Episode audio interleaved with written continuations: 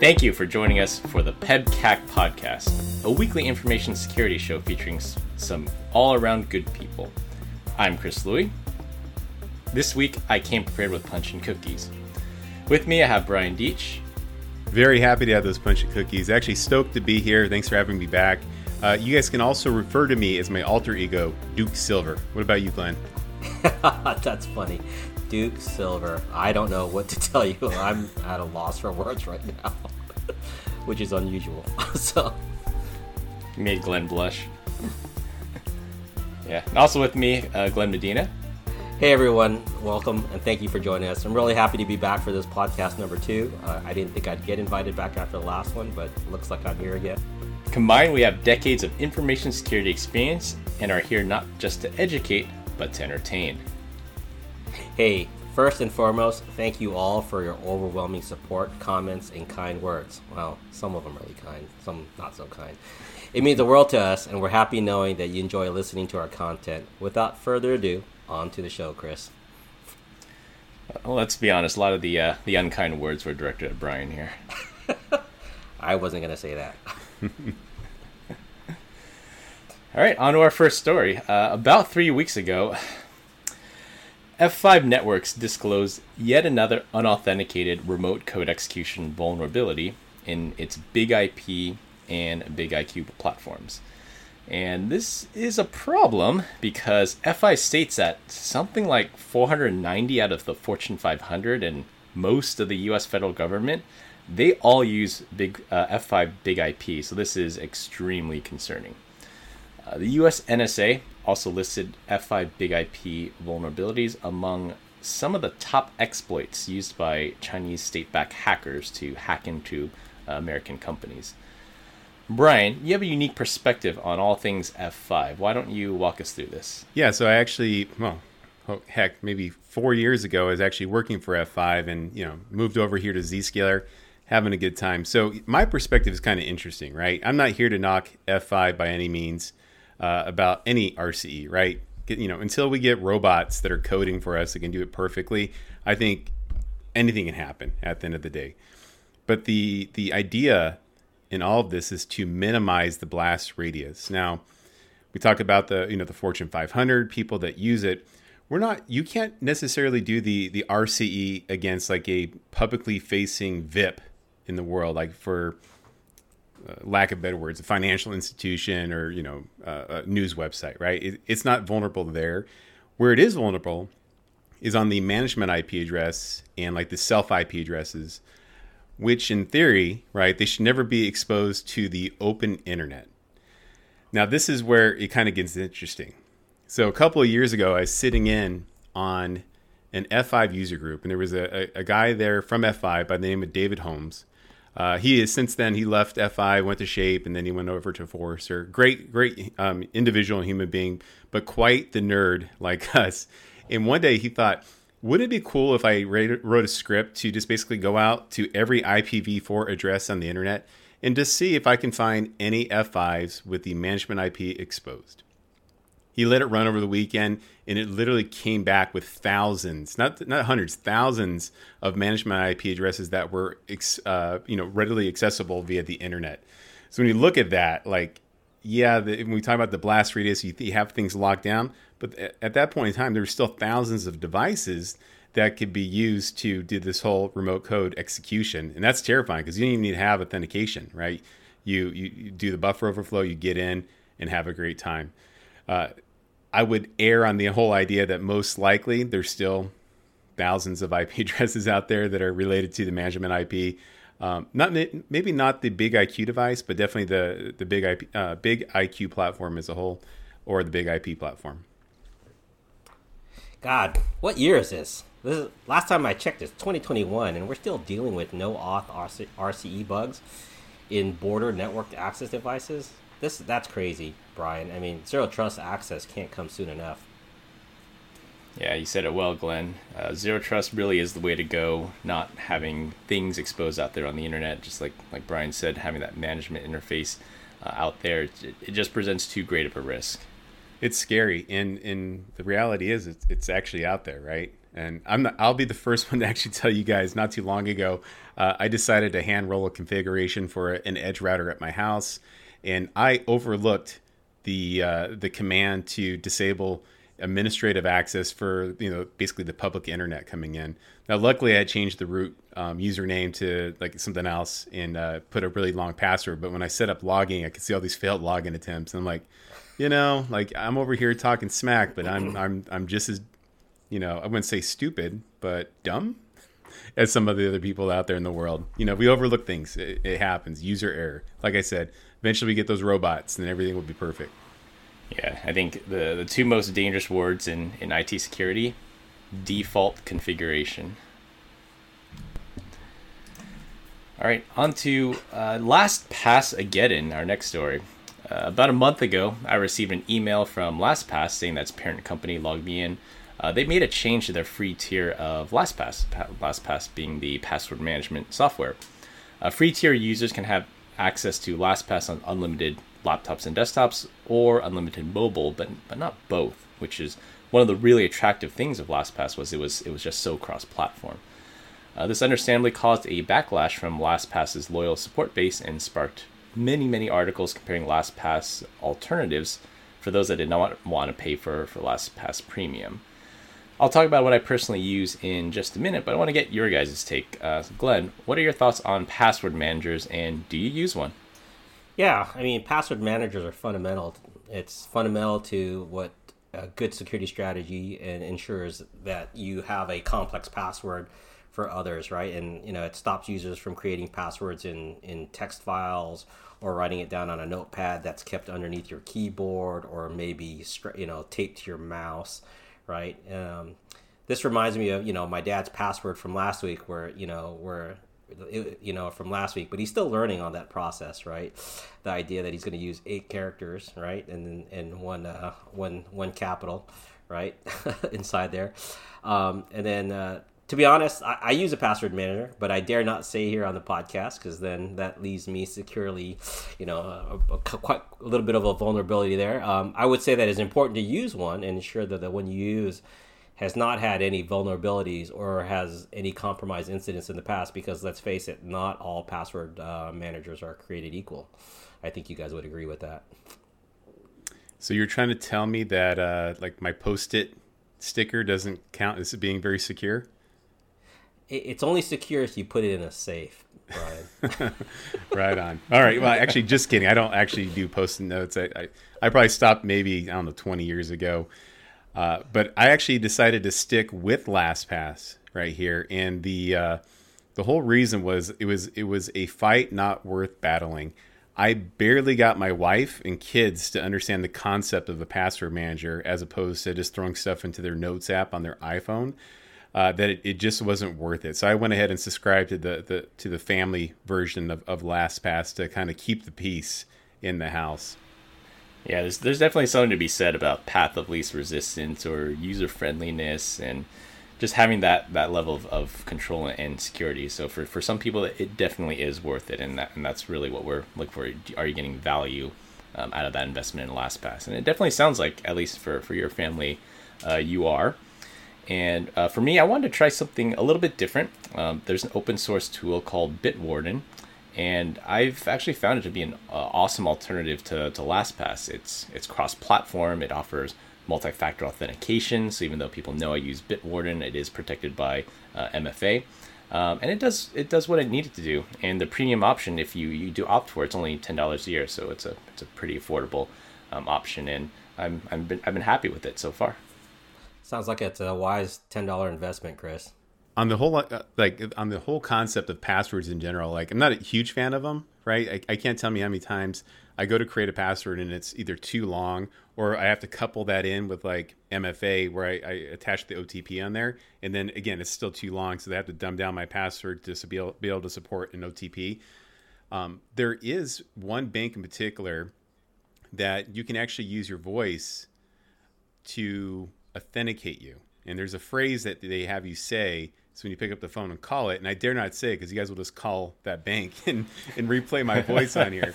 Uh, but I thought it was actually pretty cool. right? You, now it was a manual enrollment, right? They presented me the option to do it. And I thought, oh, you know, give it a shot. I called this particular bank once or twice a year, and uh, recently I had to make a, a phone call in, and I was I was pleasantly surprised by how seamless that really was. The hunt is on to find that bank. Yeah, and the and the phrase it changes. So and the luck. phrase, yeah, awesome. Yeah, and that brings up two things, I guess, for me. So one is getting away from passwords. Anything that gets away from static usernames and passwords, that's that's definitely good. Uh, the other side of that, uh, the security side of me, thinks of deepfakes. That there is a lot of audio out there of the, the three of us. We we present on behalf of our companies. We do this podcast. There's just so much audio out there, and I'm sure we've said many language, many words in the English language, and people can synthesize that. They can just deepfake our voice out there. So that that's definitely a concern. But as you said, Brian, security by uh, obscurity. You don't know what bank. You don't know the phrase. Uh, there's there's still some some level of protection there, but yeah, just something to be aware of. On to our next story. Uh, in somewhat heartwarming news, the so-called Ziggy ransomware crew not only released the decryption keys for all their victims, so they can decrypt their files for free, uh, they also offered full refunds to any victims who paid the ransom. This strategy is not commonly found in the cybercrime underground, so it came as a shock to most security researchers.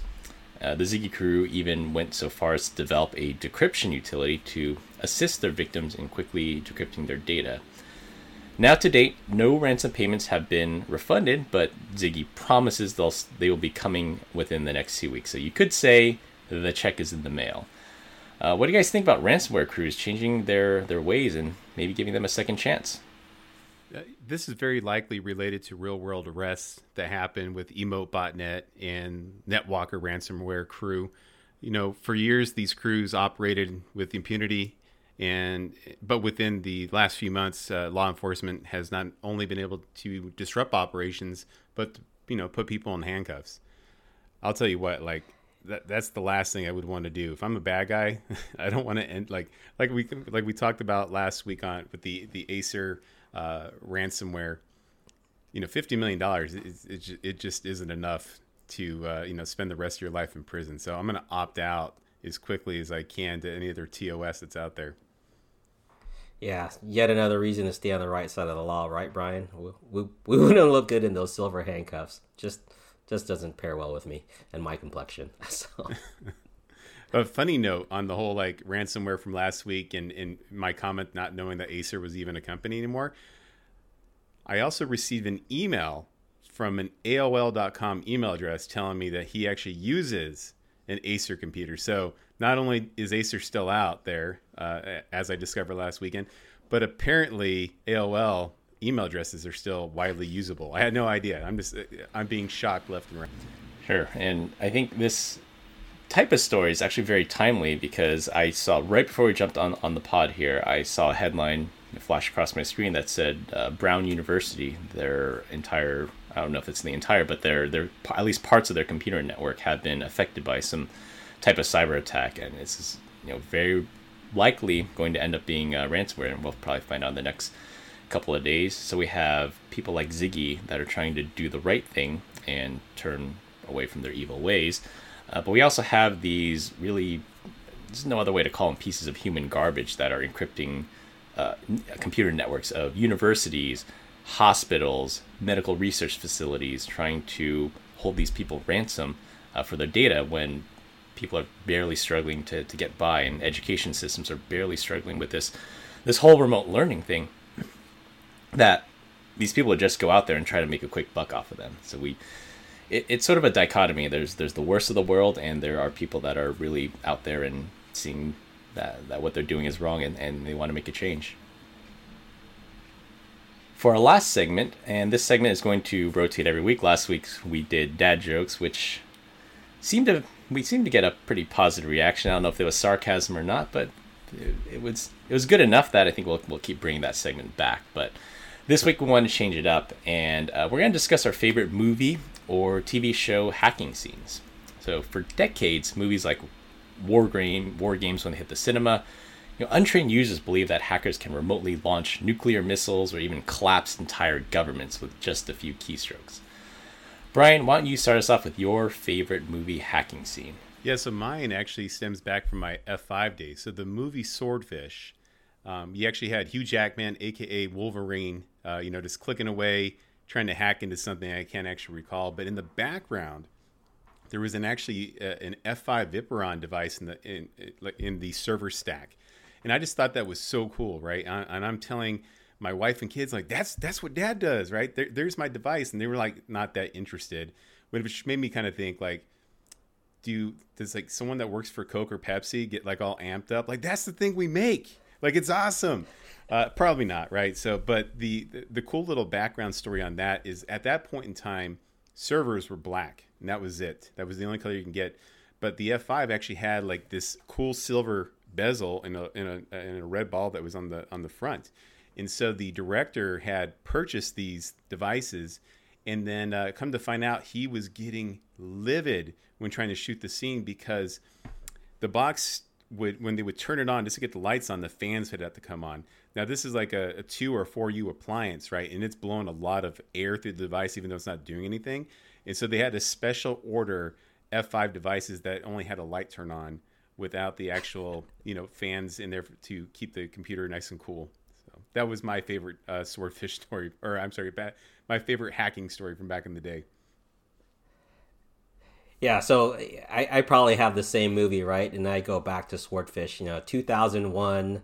It's the hype of security, the hype of the internet, and um, I go back to the scene where I think it's Hugh and he's typing like crazy and he's got six screens as I'm kind of going through there.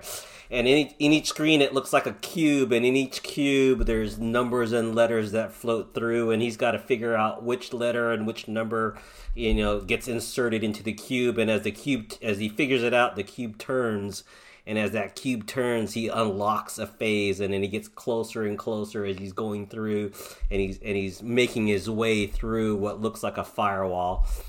I, you know I, I look at that scene and i remember when i was watching it i was so fascinated. And i turned to my wife because we were both in the movie theater at that time and i looked at her and i said that's not how it works I said it's really it's really boring. and she kind of looked at me and said, "Whatever, it's the movie." She was there for Hugh, right? So, uh, yeah, just going back to what's real, what's reality, and what's in the movies. You gotta love what's in the movies because man, they made they made me want to become a hacker. Then you realize hacking is probably not a good thing because then again, I don't look good in handcuffs.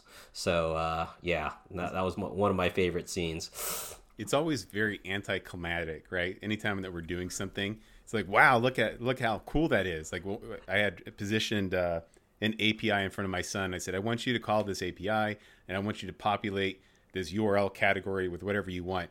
And a couple hours later, he came back and did it. I was like, isn't that amazing? He's like, no, I guess. Like, I don't really care, Dad. Like, it, it's not what you would think it to be. Yeah, yeah. I mean, I go back to you know, back before HTTPS, when you could take a PCAP of the stream that was going through your house or on a company network, and you would you would uh you you you, dec- you know you would use something like Wireshark to look at the stream and you go, hey, look, I see someone's password inside there. And that's after, you know, digging and digging and digging through the HTML, you know, through all those files. And you're like, okay, yeah, this is not fun. this is kind of boring after a while. Exciting at the time because you were yeah. finding what people's passwords were, but boring in the sense that if I had to explain this to my kid, she'd probably like, uh, "What's so great about it, Dad?" Yeah, whatever, Dad. So, yeah, that that's kind of interesting. Chris, thoughts? Uh, the the good old Firesheep days, man. Yeah, when before the internet was encrypted and you you could fire up Firesheep on uh, a network you were legally allowed to monitor, of course, and you can you can get people's authentication cookies like Facebook and back in the day when Friendster and MySpace was a thing, and you could easily impersonate it with their permission, of course. And uh, yeah, but back back before uh, HTTPS was the thing. Uh, going back to Swordfish, I just wanted to, to call you out, Glenn. Uh, let's be real. Your wife was there for Hugh, and you were there for Halle Berry. I, I think that's what I said. So I didn't say Halle Berry because I hope she's not listening to this. But yes, Halle Berry scene, awesome. Uh, for me, I'd have to say literally any hacking scene from Mr. Robot, but that's just cheating because that's by far the most accurate portrayal of hacking I have ever seen uh, in, in my film and, and TV uh, watching career. Uh, but if I had to pick one, I'd, I'd, have to say the scene from the movie Blackhat, and that was a movie directed by Michael Mann, uh, came out probably six years ago or so. I don't remember. Uh, it, has got Chris Hemsworth in it, so that's that's the only reason my wife would watch it with me.